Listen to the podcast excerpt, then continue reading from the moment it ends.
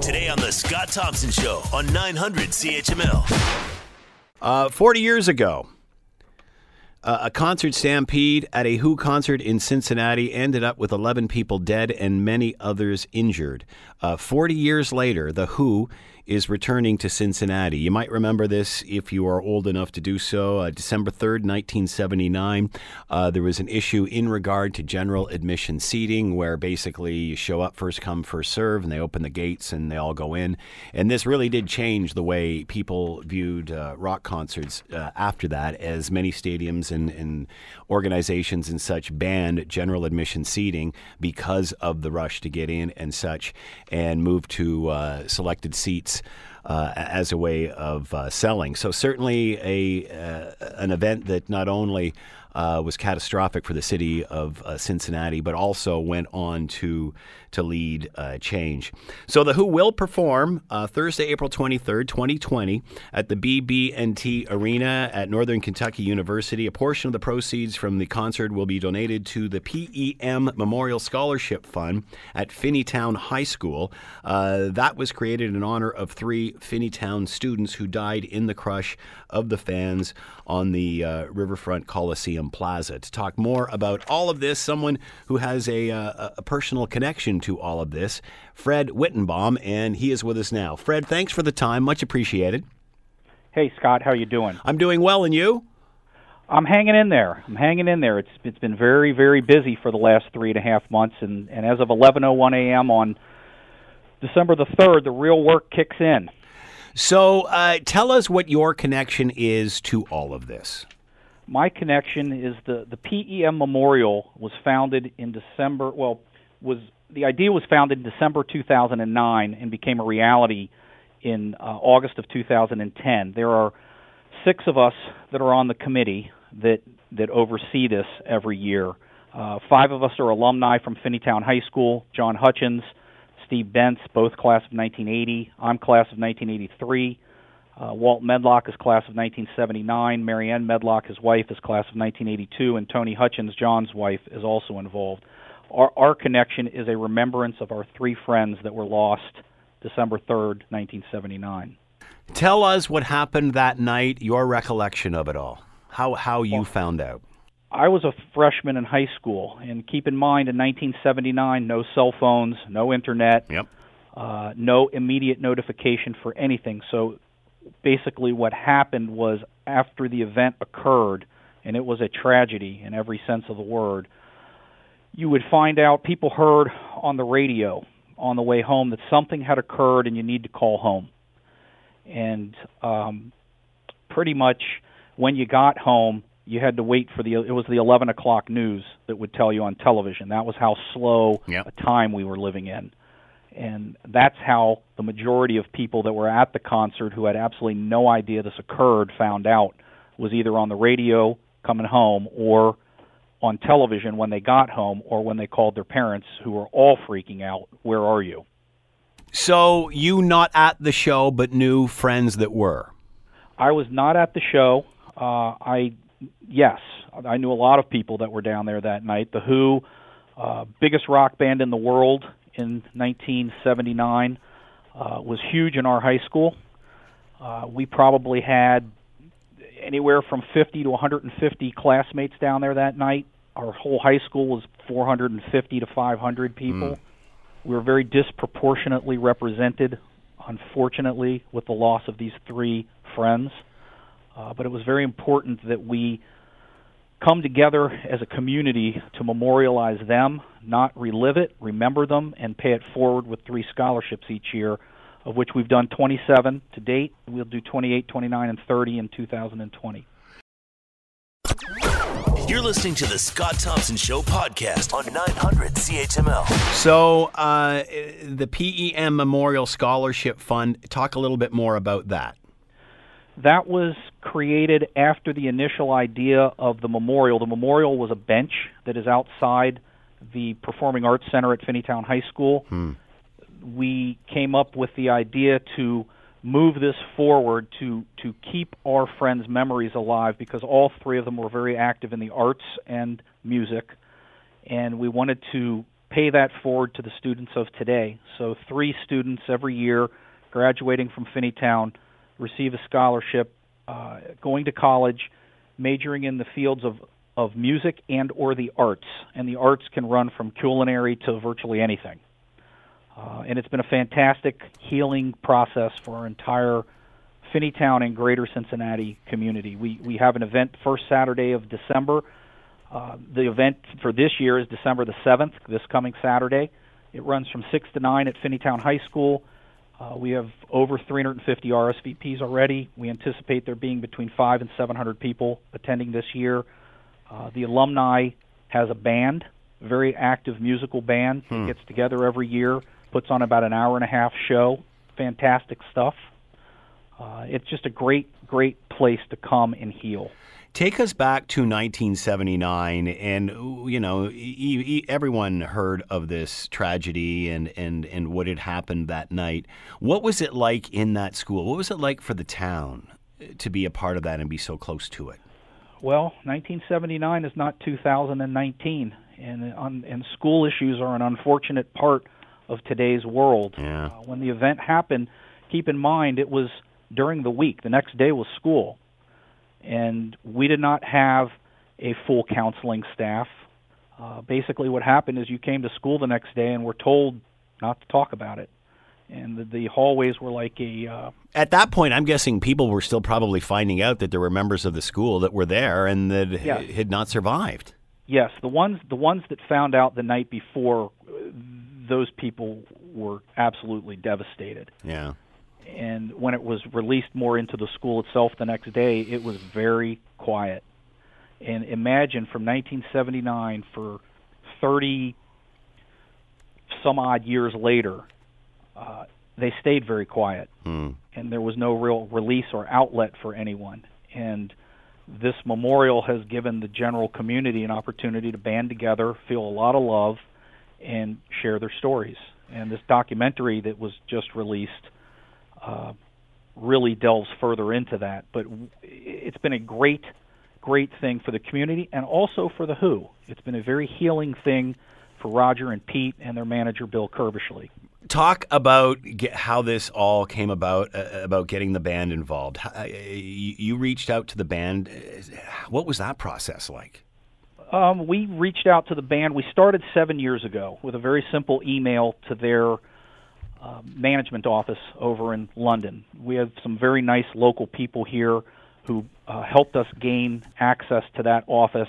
Got a wonderful woman, a wonderful young woman on the phone in the management office who listened to me and uh, said, I, "I'll put your email on the, on Bill Curbishley's desk." And I got a call from Bill not too long after that saying that the Who would like to become involved with this process. And at our third memorial, uh, they put together a DVD for us, uh, filmed in Pittsburgh at their show, where Roger and Pete both spoke briefly, in general, to the Cincinnati community, which was played at our third memorial and then basically buried, which is what they asked us to do. They did not want it released out into the public Right. um, moving forward. They've been involved with us all the way through, up to the point where on July the 2nd, 2018, we were able to negotiate a uh, visit with Roger Daltrey as he was going to be in Dayton at the Fraze Pavilion. And uh, I was able to go pick him up with my son Jeremy at uh, Aviation Inc., the private airport just south of Dayton. We drove him and his personal assistant Gordon on the road. We drove them down to Finneytown High School. We arranged for th- the three Finneytown families to be there so he could meet them. Wow. We arranged for three of our scholarship members, winners, to be there so he could also meet them. And then we arranged for Mike Simpkin, who was on the plaza that night, uh, to have a one-on-one conversation with him. Which there is a video out on the internet of all of this, but uh, Mike was given the opportunity where he he took it to say to Roger, "We never blamed the band. We we never held you accountable for this." Hmm. And that was a solid moment. What was it like for Daltrey to be there? What was because they really they haven't said a lot about this since then. No, uh, they've never really publicly addressed. No, I, I was trying to years. recall. I don't think they have. Have they? No, they've each put out uh, books. The books don't really address it per se. Um, when you watch the video, you'll see when Mike says that to him, Roger kind of recoils a little bit, and you can tell that he uh, that he wanted, uh, you know, he he needed to hear that, uh, and it was a very cathartic thing for him. And the reason I say that is is that every December the third, I know this is fact, and I'll explain it. Roger mourns, Yeah. and so does Pete in his own way. But Roger sent me an email on December the 3rd, and he said, My thoughts are with you all today, Fred. May the world be kind to you all. What And would? then- sorry, go ahead. That's okay. I, I responded back to him, and in essence said to him, hoping that the feeling of love we all have for you makes this day a bit brighter for you. Looking forward to the next time our paths cross. And he responded back and said, Thank you. That means a lot to me. I'm looking forward to seeing you all in the spring. That says it all. Uh, he said meeting the parents was incredibly rewarding. It lifted a load. I can just imagine what that must have been like. Well, you know, w- wounds heal, scars fade, but they never go away. Um, the pain doesn't go away for anyone, uh, whether you're a family member, a survivor, um, someone who was down there and, and wasn't involved directly, or a community member. We all suffered in our own way, and we all grieve in our own way. And it's it's been a very tough, long process. But the healing that's out there right now because of what these guys have done and because of what the people, the survivors that have given their stories, laid themselves bare on uh, on televised media, it, it's it's given a whole new meaning to all of these people being able to share their stories and, and heal. And uh, what we had done was once the band agreed to to sit down and tell their story, which they hadn't done in 40 years, uh, we were able to arrange uh, with the local Channel 9 anchor here, Tanya O'Rourke, who was a Finneytown graduate, in 1987, the lead anchor. We flew out to Seattle um, to meet with the band at uh, T-Mobile Park where they were playing a concert. They gave her basically about an hour each, three hours total, and they told their story. Roger first, Pete second, and Bill Curbishley third. What would we have not seen this? What would? Uh, what can you tell us of that? What? What was it from their perspective?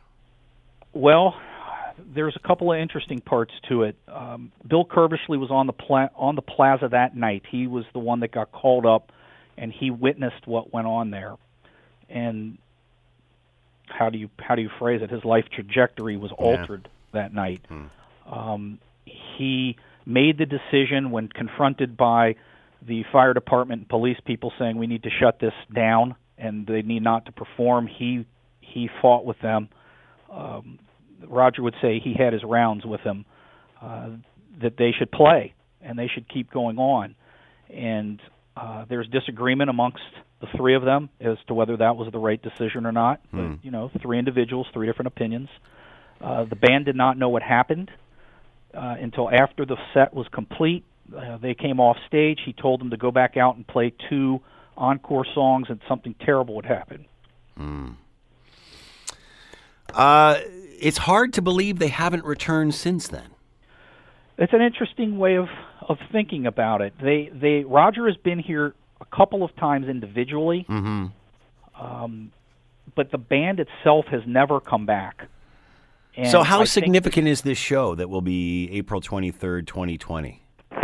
Scott, it's the biggest thing to hit 50 and above age group rock and rollers probably for the rest of our lives. It, it is massive. The the social media has gone crazy. Uh, the WCPO website crashed the night of the documentary because you could view it online. Uh, the ticket sales have been, I mean, by the by the time the the general public on Friday at 10 o'clock gets a chance to purchase their tickets, they're going to be gone. Yeah. I mean, they're it, it's just going to sell out in a matter of minutes. It'll be fascinating to. Is this going to be documented? Do we know? It is going to be. Yeah, documented, that's good. Yes. It'll be It- fascinating it to has see. be. It'll be fascinating to see the response and, and how they address it if they do on stage. Well, it's going to be very, very different than a normal concert because I think personally you're going to hear the band talking a lot to the fans and to the families, and uh, it's going to be a much more conversant type of a situation Yeah. than a normal concert where a band would just come out and play their music and, and go on their way. Are there people that are feeling negative about this? Are there people that saying, "Yeah, you know what? I don't. This shouldn't happen." Well, you're, you're always going to have some internet trolls here and there, but Yeah. I haven't seen anything negative about this at all. Nothing. And my social media has been inundated with this for the last three days, uh, with thousands and thousands and thousands of comments, and not not one negative comment that I've seen. It's everybody wants these guys to come back. My post that night was very simple. They're coming. excuse me. They're coming home. Wow. Uh, I'm getting goosebumps just listening to this story. Uh, Fred Wittenbaum has been with us, member of the PEM Memorial Finneytown High School alumni in Cincinnati, uh, in honor of everything that happened way back when, December 3rd, 1979. Uh, a series of three scholarships have uh, been created. Uh, Roger Daltrey uh, also making an appearance to to address all of this, and now coming full circle with a concert Thursday, April 23rd, 2020, at the BB&T Arena at Northern Kentucky University. Uh, what an incredible story, Fred! I, I, I just can imagine the emotion that's going to be flowing uh, through the town that night. And uh, congratulations and great work in, in your part in trying to make all of this happen. Uh, it certainly says something about uh, the people at Finneytown, that's for sure. Good luck. Congratulations. Thank you, sir. You guys have a great day. I appreciate it. You too. The Scott Thompson Show, weekdays from noon to 3 on 900 CHML.